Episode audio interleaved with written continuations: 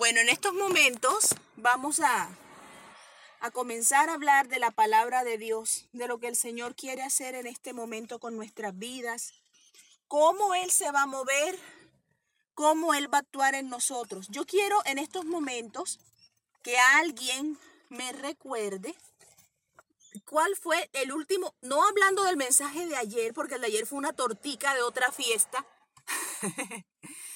era qué fue lo último que hablamos nosotras en nuestro devocional. Hablamos de, le voy a dar una pista, hablamos de las siete formas de... Mm, ¿Quién se acuerda? Estuve, estuve mencionándoles acerca de el testimonio del piano, un piano que me gané, que lo iban a votar y me lo gané. Me volví dueña del piano, explicando. ¿de qué hablamos la vez pasada? Hablamos de las siete formas de posesión. ¿Sí recuerdan ahora? Entonces, las siete maneras de poseer algo. A ver, yo quiero que por lo menos me mencionen tres. No les pido las siete, les pido tres. A ver qué tanto recuerdan. Cuando uno lo compra. Exacto. Cuando lo hace. Amén.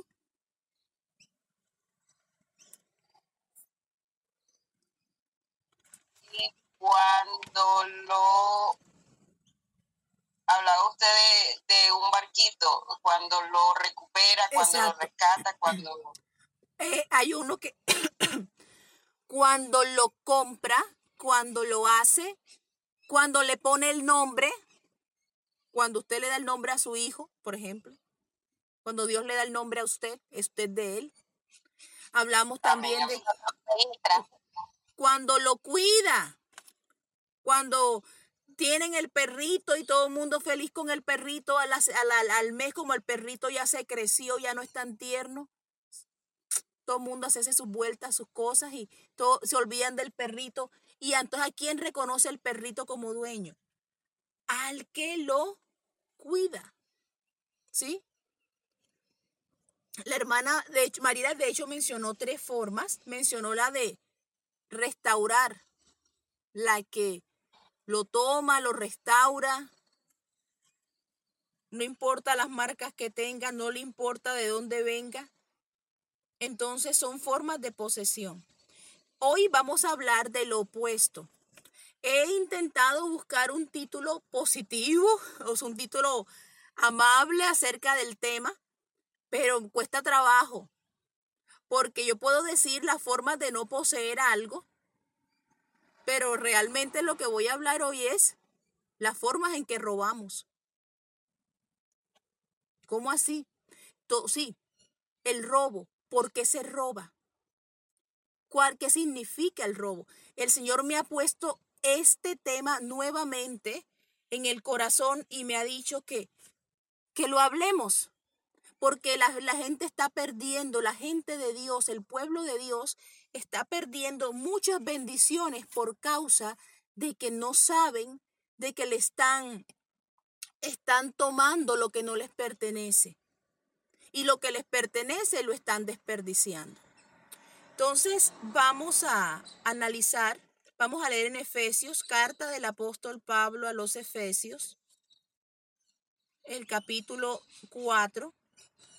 A mí me llamaba la atención, hay una iglesia lo que pasa es que la iglesia pentecostal, cuando nos cuentan la historia, el hermano Larsen es nuestro Adán. ¿Saben qué quiero decir con eso? Que es el primero y el primero y detrás del hermano Larsen no vino más gente. O sea, ese es, ese es lo que queda entre líneas. Pero hermanos, cuando no se había hablado en lenguas, cuando no se bautizaba en el nombre de Jesús masivamente en el mundo por avivamiento, hubieron otros avivamientos que ayudaron a que esto que tenemos hoy se diera, a que esto que tenemos hoy se viviera, ¿cierto? Entendámoslo así. Para yo poder correr o saltar en un pie, ¿qué necesito hacer primero? ¿Quién me dice?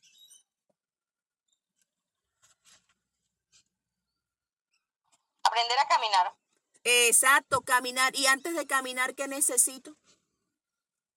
Gatear. Gatear. ¿Y antes de gatear? A ver. Nacer. ¿Mm? Nacer. Sentarme. Yo me, el bebé se sienta. El bebé se sienta. Cuando ya se sienta, el, porque la, la, el órgano más pesado del hombre es el cerebro. Y cuando nace... Sentarse. Sentarse, muy bien. Porque aquí esta parte, ella no está funcionando. Vamos a tomar de ejemplo a la bebé de la hermana Laura. Su cerebro está funcionando, está recibiendo información de todos lados y a medida que él recibe esa información, él se va fortaleciendo y se fortalece tanto que él transmite esa fortaleza a través de su columna vertebral. Y esa fortaleza va bajando a través de los discos. Y cuando va bajando con el tiempo, el primero el bebé mueve la cabeza, que es lo primero que hace, ¿cierto? Después que mueve la cabeza, él comienza ya a identificar, a buscar los bebés. Para que usted sepa, los bebés nacen casi ciegos. Es el órgano menos el, el sentido menos desarrollado que tienen los bebés. La vista. Entonces, cuando ellos desarrollan eso, ya comienzan a, percibirse del mundo y a generar interés por lo que están viendo. Y ya cuando esa fortaleza y esa información va dando orden y va conectando, conectándose más con la columna vertebral, con la médula, él va, ella baja y ya el bebé comienza a estirar los brazos, a coger cositas. Ya le llaman la atención cosas. Por eso es que hay bebés que le fascina jalar cabello. Porque eso es un ejercicio de, de desarrollo, se van moviendo. Y así va llegando, cuando llega a la parte del copsis, ya se sientan. Y como las piernas no están todavía fuertes, el bebé hace esto. se cayó. Y hay que sostenerlo hasta que pase de pronto dos semanas, tres semanas y ya la fortaleza vaya tomando las piernas, esa información, esas neuronas se vayan activando en todo el cuerpo, hasta que ya uno pueda desarrollar más eh, eh, habilidades motoras para trasladarse, moverse, hacer diferentes cosas. Entonces, en Dios le pasó, en la, a la iglesia le pasó en Cristo lo mismo. Ustedes saben que la iglesia sufrió una, una pérdida grande. No, yo les he contado la historia. a la iglesia se le perdió la Biblia, como al creyente cuando se le pierde la Biblia, tal cual. Se le perdió la Biblia y se le perdió y duró 1200 años perdida la Biblia. Y eso fue suficiente para que el creyente sufriera y sufriera y sufriera y pasara momentos difíciles. ¿Por qué? Porque la Biblia se la robaron. Entonces, eh, vamos a definir un poco, vamos a ponerle base a todo lo que vamos a hacer ahora a través de Efesios 4, verso 28. Dice la palabra de Dios así en el nombre de Jesucristo. El que hurtaba, no hurte más, sino trabaje, haciendo con sus manos lo que es bueno para que tenga que compartir con el que padece necesidad. Bueno, ¿por qué les conecté lo del bebé, lo del desarrollo, lo de todo con esto? En el tiempo en que la iglesia comenzó a renacer como tal, a volver a leer la palabra, ellos hubo un despertar político donde se dio la libertad de leer la Biblia en todo lugar. Y, al, y cuando se da eso, la gente comienza a leer la Biblia y enterarse de lo que Dios quiere hacer. Hay personas, como en toda época de la historia, que no les interesa ir más allá con Dios. Ya tienen el templo, ya tienen la iglesia, tienen la, la estructura administrativa. En los cantos se oyen bonitos, tienen director de escuela dominical, tienen todo, pero no quieren ir más allá. Y están que cancelan los ayunos. Eso está pasando. Y entonces hay unos que quitan cultos, hay unos que cortan una cosa, cortan las actividades espirituales. Ya el comité espiritual no es que sea tan importante en el evento, no, el evento lo pueden hacer y el evento sale. Porque si a los inconversos les salen los eventos, pues a, a la iglesia también le van a salir. El problema es que Dios no va a estar ahí. Y esa es la razón por la cual nosotros llegamos y nos presentamos delante del Señor en un campamento y estamos contentos. Se acaba el campamento el lunes festivo, cuando llega el culto de oración, los que no fueron a recibir un poquito de la torta de lo que pasó en el campamento. ¿Y qué pasó? Los del campamento no fueron. Porque resulta que van solamente todos los años. Entonces, ¿dónde está la liberación? ¿Dónde está el mover de Dios? ¿Dónde está el avivamiento? El avivamiento produce una persistencia en el espíritu. Entonces, estas iglesias, se desarrolló una iglesia llamada la iglesia puritana. Una iglesia que tiene un gran valor porque fue la que no se dedicó a la parte administrativa, se dedicó a, indagar, a inquirir en la palabra y sacar la parte espiritual. La iglesia de Dios, la, el tesoro de la iglesia es tan grande y tan alto que lo viven robando. ¿Y sabe cómo lo roban? Ni siquiera lo roban para revenderlo. Todavía fuera bueno si revendieran, pero lo venden por pedacitos, venden verdades a medias, sigue la iglesia en confusión y entonces toman los tesoros de Dios y los desperdician. Ay, esto mejor no lo digamos porque vamos a sonar como... Se confunde fácilmente la santidad con el fanatismo o con el legalismo porque se robaron el temor de Dios de la iglesia. Ya no temen, ya no les da miedo decir que no o, usar la autoridad de Dios para frenar un mal comportamiento. Porque es mi amigo, porque voy a complicar las cosas, se va a dañar todo el proyecto de esta misión si yo hago esto. Cada quien tiene una responsabilidad, a algunos les toca juzgar en la iglesia porque Dios los llamó por jueces, por líderes, y responderán a Dios por cada acto en el que dejaron pasar las cosas. ¿Sí? Entonces, el, esta iglesia puritana regañaba a sus hijos, vamos a llamarlo así, regañaba a sus hijos a través de versículos de la Biblia. Yo alcancé a ver una película cuando estaba pequeña donde lo vi. Un niño se puso a robar y llegó donde la mamá. ¿Usted se acuerda los peregrinos que, que viajaron de Europa a Estados Unidos a formar las primeras iglesias allá para liberarse de la persecución de, de la reina inglesa, una, una reina que se llamaba María la Sanguinaria. Y de ahí salen las canciones Una vez era yo peregrino. Una vez era yo peregrino. Y por eso es que usted la canta. Porque ellos eran peregrinos y las compusieron. Y se fueron allá y, y prosperaron. Pero cuando sus hijos robaban, le decían, mire, Efesios 4:28. Hay que hacer algo con usted, se va a su cuarto y después decidimos qué hacemos con usted. Cuando al niño le decían Efesios 4:28, ya él sabía perfectamente qué decía el pasaje. Y el que robe no robe más, sino que trabaje. Entonces, una de las cosas opuestas al robo es el trabajo. Una de las cosas, porque son varias las cosas opuestas al robo, el trabajo. ¿Qué significa trabajar? Vender tu tiempo. Lo puedes vender por dinero. Lo puedes vender por servicio porque necesitas que te, que te hagan un, un trabajo de otra cosa en tu casa y entonces se puede vender así se puede vender por, o por objetos, por cosas que tú necesites intercambiar con alguien. Entonces, trabajar es vender el tiempo. Y cuando el tiempo es robado y no es vendido, ¿qué significa robado? Cuando voluntariamente no estás vendiendo tu tiempo. Cuando tienes que. ¿Qué pasa cuando tú tienes que y no estás vendiendo tu tiempo voluntariamente? Eres un esclavo estás cautivado por que te robaron el tiempo.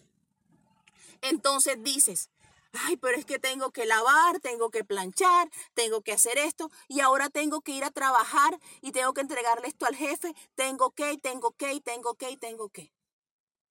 Entonces, cuando ya no hay tiempo para Dios, ¿a quién le están robando? Díganme ustedes. ¿A quién le roban cuando ya no hay tiempo para Dios? Adiós. Adiós.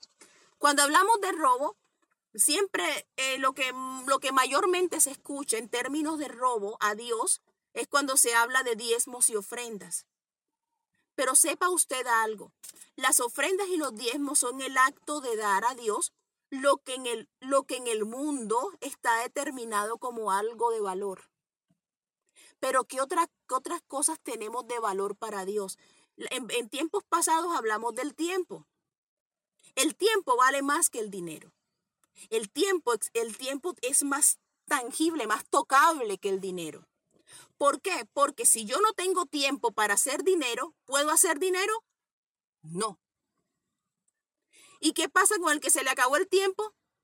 Se murió. Entonces, tengo que ver cómo administro el tiempo. Y la Biblia me lo dice. Administrad bien el tiempo porque los días son malos. Y en el tiempo tú puedes determinar lo que debes hacer en el Señor, cómo debes organizar tu familia, cómo debes organizar tu tiempo. La naturaleza de un cristiano que no se quiere perder y salva a su familia. Hombre, la naturaleza de la mujer virtuosa es que debe estar cansada. Pero como hablan tan bonito en el pasaje, uno cree que ella está enterita. Ay, pues sí, ella tiene tiempo de sobra, se sienta, no se sienta. La Biblia nunca dice en, Proverbios 31 que la mujer virtuosa se sienta, que llega, no. El que se sienta es su marido y a él lo alaban, pero ella vive no sin dejar reposar su mano, haciendo para su casa, haciendo para sus hijos, y no solo para sus hijos, haciendo para sus criados. Dios le da a uno una porción de enseñanza. Dios le da a uno una porción especial de conocimiento. Dios le da a uno una porción que no es solo para nuestros hijos. ¿Usted cree que es correcto que yo tenga mis hijos? Yo estoy formando mis hijos en el Señor. Los demás, bueno, ellos verán cómo los crían.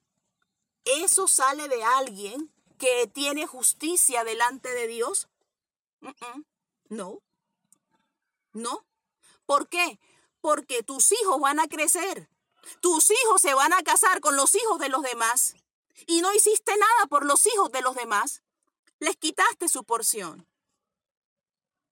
Entonces, cada cuánto, cada cuánto robamos. Cada, cada rato. Necesitamos, necesitamos la atención. Y a veces los niños la necesitan, nuestra familia la necesita, la iglesia necesita esa atención y no la damos porque decimos que no tenemos tiempo. Pero nuestro tiempo, sepan ustedes, que desde el día que nos bautizamos, en el tiempo, nosotros hicimos un trato diferente. Al mundo se le acaba el tiempo. Pero a la iglesia le continúa una vida en la eternidad. El mundo pasa y sus deseos, pero el que hace la voluntad de Dios, ¿qué le pasa con el tiempo? ¿Quién me dice? El que hace la voluntad de Dios permanece para siempre. Entonces es importante que nosotros aprendamos a no tomar, a, eh, a no, a no aprovecharnos de la excusa de decir que estamos cansados. Porque lo que Dios te ha entregado hay que darlo. Cuando ignoramos a Dios, ese, ese es el principal pecado de la iglesia, ignorar a Dios. Sabiendo que debes orar, sales sin orar. Sabiendo que quieres, sabiendo que quieres que Dios te cante, no le cantas sabiendo que Dios te está pidiendo un momento de rodillas, abres la puerta y te vas. ¿Quién está perdiendo? El que, el que le roba a Dios pierde, porque ciertamente Dios no pierde. Él es el dueño de todo. Pero ¿qué significa el robar? Negar a Dios.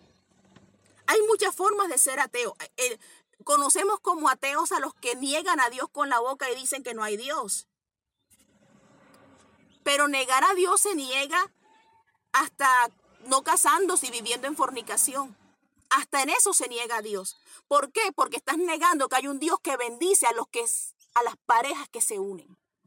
porque no has ido a buscar la bendición. Así se niega a Dios. ¿Cuándo se niega a Dios también? Cuando dices, ay, no tengo plata, esta nevera hacia, me voy a robar. Dios sabe que estoy en otro país. Dios sabe que estoy haciendo lo impropio, pero tengo que alimentar a mis hijos. Es que no te puedes sentar a creer que hay un Dios que te provee. No, no es pereza, no es, eh, no es que te quedes tirado, descuidado con tu familia. Por un momento reposa en el Señor y Él te proveerá en el tiempo que Él lo determine. Yo no he visto a alguien que se haya muerto de hambre esperando a Dios. Yo no he visto a alguien que haya sido fracasado y burlado y terminado arruinado porque esperó a Dios. Ninguno. Ninguno, de verdad. Cuando Dios llega a tu vida, llega con bendiciones. Y tú mismo las desperdicias. Y esa es otra forma de robarse a sí mismo. Podemos leer en la palabra de Dios.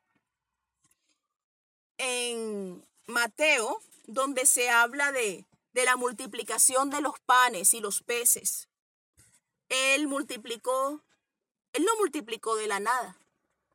Él partió de algo que alguien tenía. Partió de algo que tenía un niño. ¿Quién me dice que tenía el niño que Jesús multiplicó? Cinco panes y dos peces. Muy bien. Cinco panes y dos peces.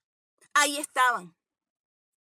Y el Señor le, le dijo, bueno, toma aquí, voy a compartir un principio muy importante, otro enemigo del robo, compartir, dar, entregar, trabajar, compartir. Grábense, miren cómo vamos.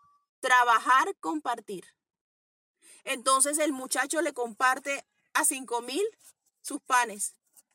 Usted sabe lo que Dios hizo. Dios hizo un milagro químico, físico, eh, en, en todos los ámbitos de la ciencia hizo un milagro grandísimo. ¿Y cómo lo hizo? Dando gracias. Esa es la tercera, la tercera acción enemiga del robo. Repitamos. Trabajar, compartir y... Dar gracias. Dar gracias. Entonces Jesús, como nadie daba gracias en el mundo, como todo el mundo estaba perdido, entonces a él le toca ser el modelo a seguir. Por eso es que a ese atributo de Dios, a Jesús se le conoce como el Hijo. No le tenga miedo, no tenga miedo a hablar del Padre y del Hijo y del Espíritu Santo. No tenga miedo, eso no es Trinidad, eso es un atributo de Dios, como tiene otros más. ¿Qué es el Hijo? ¿Por qué le llaman el Hijo? porque se, puse, se vino semejante a un hijo de hombre. Hijo de hombre. Y se lo voy a leer con todo el cariño, mis hermanas, porque esto, esto, esto vamos a, a ponerle negrilla. Eh, vamos a, vamos a resaltar esto que estamos diciendo acá. Filipenses capítulo 2. Mm, Filipenses capítulo 2. Ay, ay, ay verso, creo que el 5. Dice así, haya pues en vosotros, y está, está, diciendo el apóstol Pablo, que esté en nosotros este sentir que hubo en Cristo Jesús, el cual siendo en forma de Dios, no estimó el ser igual a Dios como cosa que aferrarse. O sea, no se puso a decir, yo soy Dios, que se las arreglen como puedan, ¿Sabes una cosa? El único que yo veo que dice, ese no es problema mío, es el enemigo y le enseña a los que actúan como él. Pero Dios nunca relacionado con el hombre, nunca le ha dicho, eso es eso no es problema mío. Aquí está.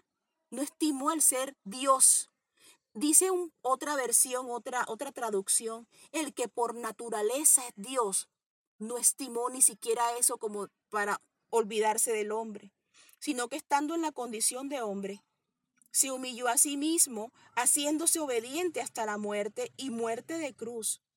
Por lo cual Dios también le exaltó hasta lo sumo y le dio un nombre. ¿Cómo se lo dio? Que es sobre todo nombre para que en el nombre de Jesús se doble toda rodilla de los que están en los cielos, en la tierra y debajo de la tierra.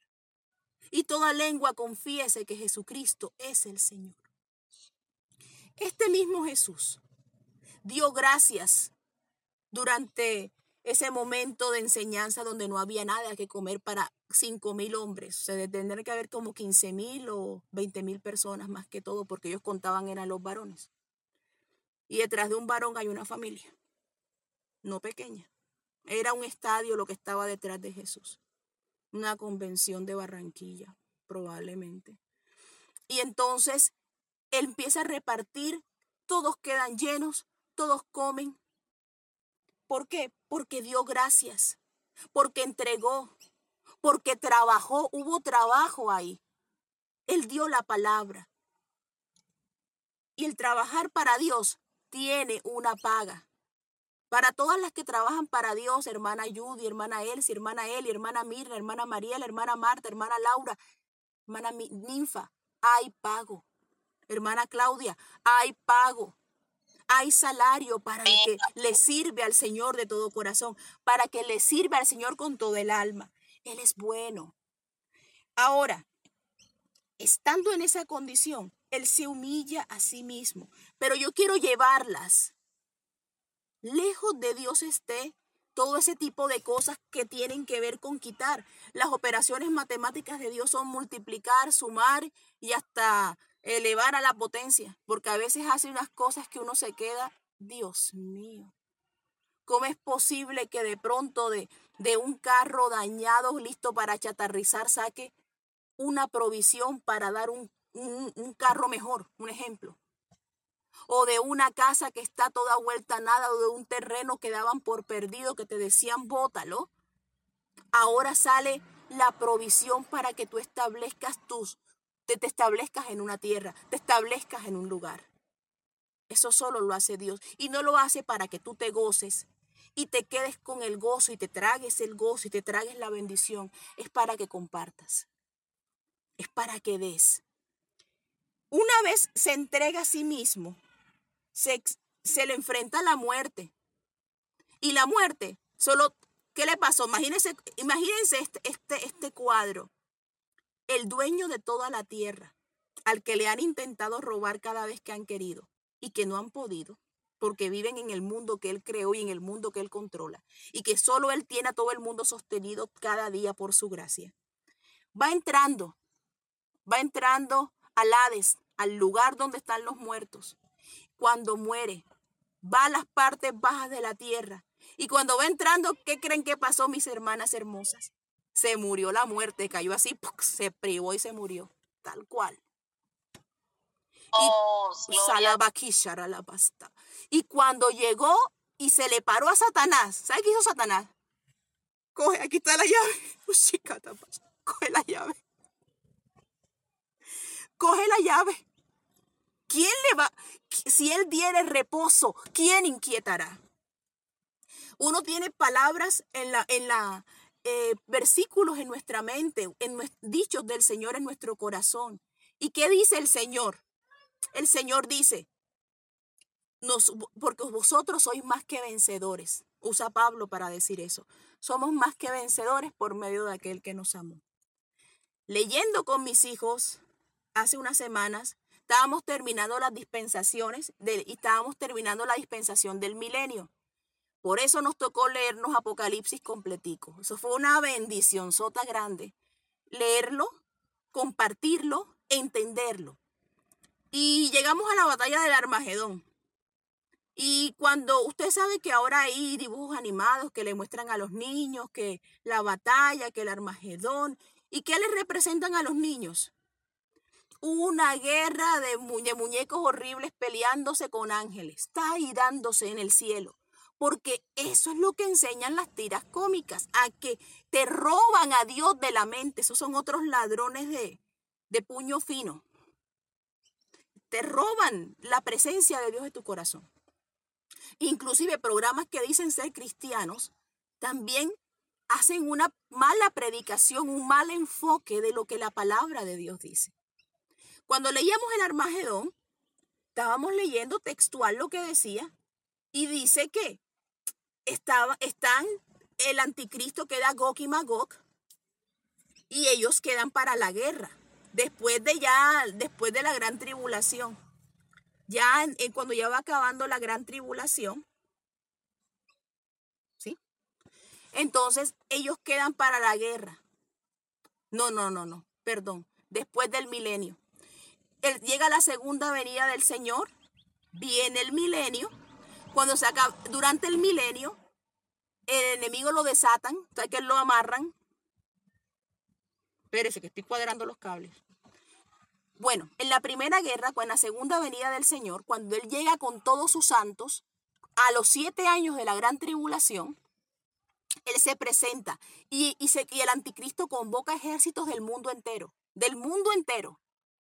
Y les dice que van a pelear y van a vencer a Dios, como enseñaron a la gente atea, ya se quedaron y empezaron y dicen que no se arrepintieron de su maldad. Y andaban con unos espíritus de ranas por todo el mundo, pues convenciendo a la gente.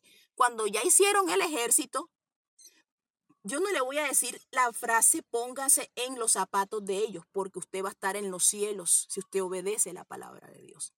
Pero imagínese la situación de ellos, donde van convocados por la bestia, por la imagen, por, por todo ese, ese, esa, esa maquinaria, ese sistema, a pelear en el valle de Meguido. Y cuando van a pelear allá, resulta que viene el Señor en un caballo blanco con todos sus santos, con los que salvó, con los que vienen de la boda. Como uno tiene un concepto de guerra, uno se imagina, bueno, es una batalla cuerpo a cuerpo y se van a, y vamos a pelear. El que no tiene poder de defender a sus ejércitos, le toca sacrificarlo. Pero aquel que dio la vida por ellos no los va a sacrificar otra vez. ¿Saben qué pasa?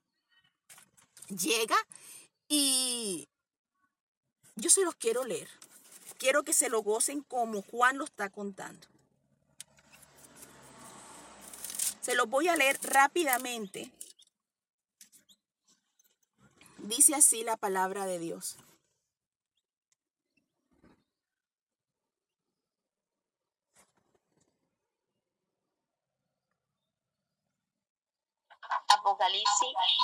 Capítulo 19, el verso 16. Ellos llegan al valle de Meguido. Y cuando llegan se dan de cara que el ejército con el que van a pelear no camina, sino que viene del cielo volando. Ya con eso saben que ya van perdidos.